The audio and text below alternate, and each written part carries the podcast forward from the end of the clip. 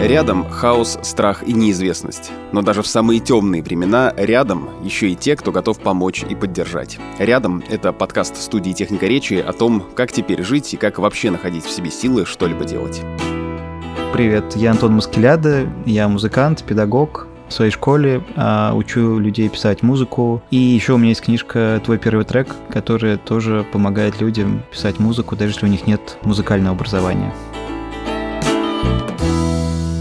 Вообще сложно об этом сейчас говорить, о каких-то вещах, которые нормализуют мою жизнь, потому что у других людей сейчас э, жизни в принципе нет. А, и когда начинаешь об этом думать, то кажется, что мои проблемы это просто не проблемы в принципе. И хорошо, что, не знаю, я живой.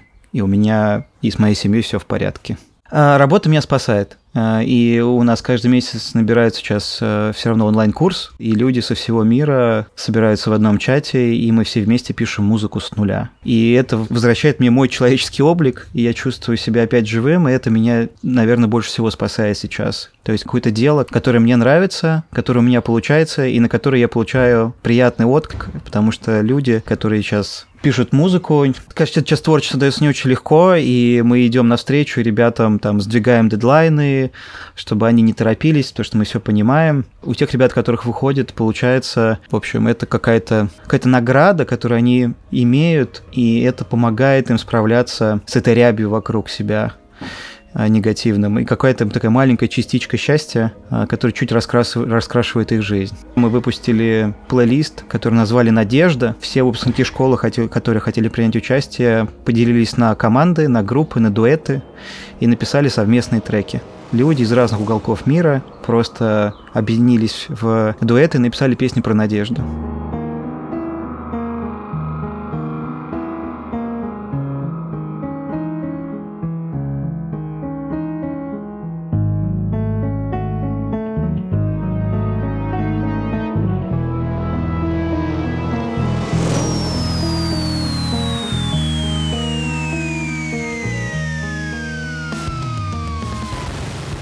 Я, в принципе, занимаюсь музыкой сейчас, потому что музыка всю мою жизнь меня отчасти сопровождала в самые тяжелые времена. В детстве у меня были разные там истории с семьей, и отец у меня инвалид. Короче, я был предоставлен сам себе, и э, все, что у меня было, я помню, у меня рядом был маленький магнитофон, пустая кассета. Я очень часто слушал радио, и когда мне нравилась какая-то песня, я мечтал, чтобы она заиграла снова, и я быстро нажму клавишу запись. Иногда даже не спал, ночью ждал, когда эта песня появится. И потом у меня были сборники этих кассет с моими любимыми песнями, которые я мог всегда прослушивать. Это просто кайф. Я не знаю, как, с чем это еще сравнить. И я всегда мечтал с детства научиться делать самому. Собственно, как-то вся моя жизнь меня к этому толкала, осознанно, неосознанно. И сначала я просто начал играть музыку сам. Сначала в группе, потом сам. А потом уже начал ее преподавать и понял, что, в принципе, делать музыку может кто угодно. Для этого нужно просто желание, и все. А вот сейчас очень заходит альбом Arcade Fire Neon Bible. И этот альбом по накалу, по слезам, наверное, можно сказать, сам входит сейчас в самый главный такой чистый резонанс с моим состоянием. Хотя альбом этот вышел э, в 2007 году, по-моему.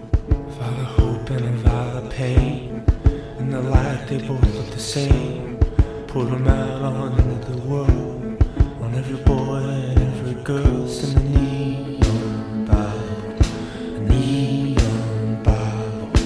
Not much chance for survival if the neon Bible is right.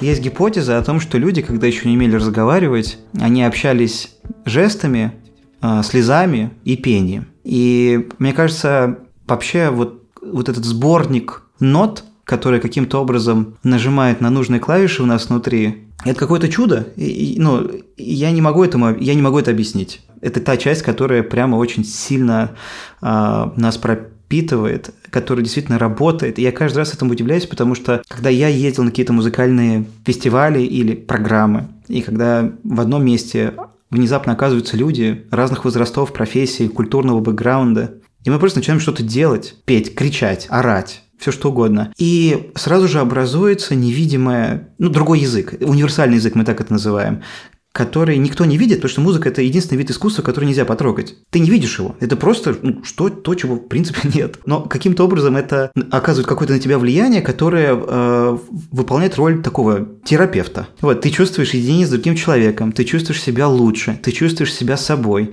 ты, у тебя есть ощущение контакта с собой, особенно когда ты поешь, ты чувствуешь эти внутренние вибрации, да, ты чувствуешь кайф от результата, когда у тебя удается собрать, не знаю, один аккорд или один бит какой-нибудь царский.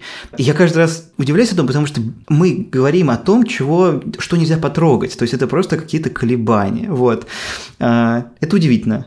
И у меня нет ответа, почему так происходит, но это чудо который есть, ну, как бы вокруг нас прямо сейчас, и этим можно пользоваться. У меня в разные периоды музыка играла разную роль. И вот у меня был период очень такой непростой, когда очень много было стресса, я пытался замедлиться, вот, как-то ощутить себя в потоке событий, которые я должен делать, куда-то торопиться, спешить. И я начал слушать музыку, которую я слушал в детстве, которую ставил мой отец, там, Traveling Wilburys, а, Джорджа Харрисона, а, музыка 90-х, там много русских групп, а, советских еще. И я проваливаюсь в это прошлое, потому что музыка – это еще какая-то часть, э, вот это такие маячки, которые сохранились из прошлого. И чувствую опять себя маленьким уютным ребенком. Это такой немножко эскапизм, конечно, ты как бы тебя вытаскивает это из, из современности, э, времени сейчас, но это прям помогает иногда отвлечься. Я не знаю, мне кажется, у каждого есть свои песни, треки, композиции, которые дают человеку тепло.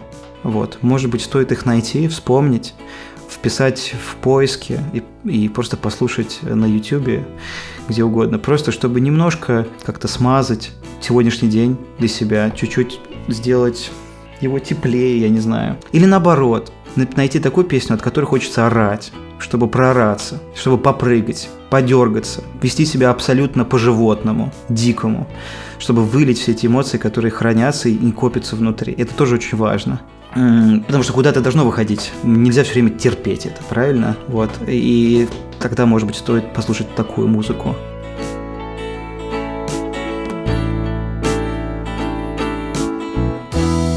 Мы задумали подкаст рядом, чтобы поддержать вас. А нас поддерживают партнеры, и спасибо им за это.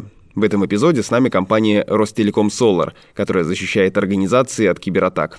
А еще у компании есть полезный подкаст «Девичья фамилия матери», в котором эксперты дают понятные и четкие советы о том, как вести себя в современном цифровом мире. Например, о том, как защитить свои данные в интернете и возможно ли вообще это сделать. Я представляю недоумение участкового, которому сначала приходит утром пострадавший, который говорит, у меня угнали мою машину, а вечером придет пострадавший, который остался без меча, меч кладенец уперли. Мы получаем кучу бесплатных сервисов из интернета. За это мы расплачиваемся своими данными. Один раз ходил на какой-то сомнительный сайт, типа ничего страшного.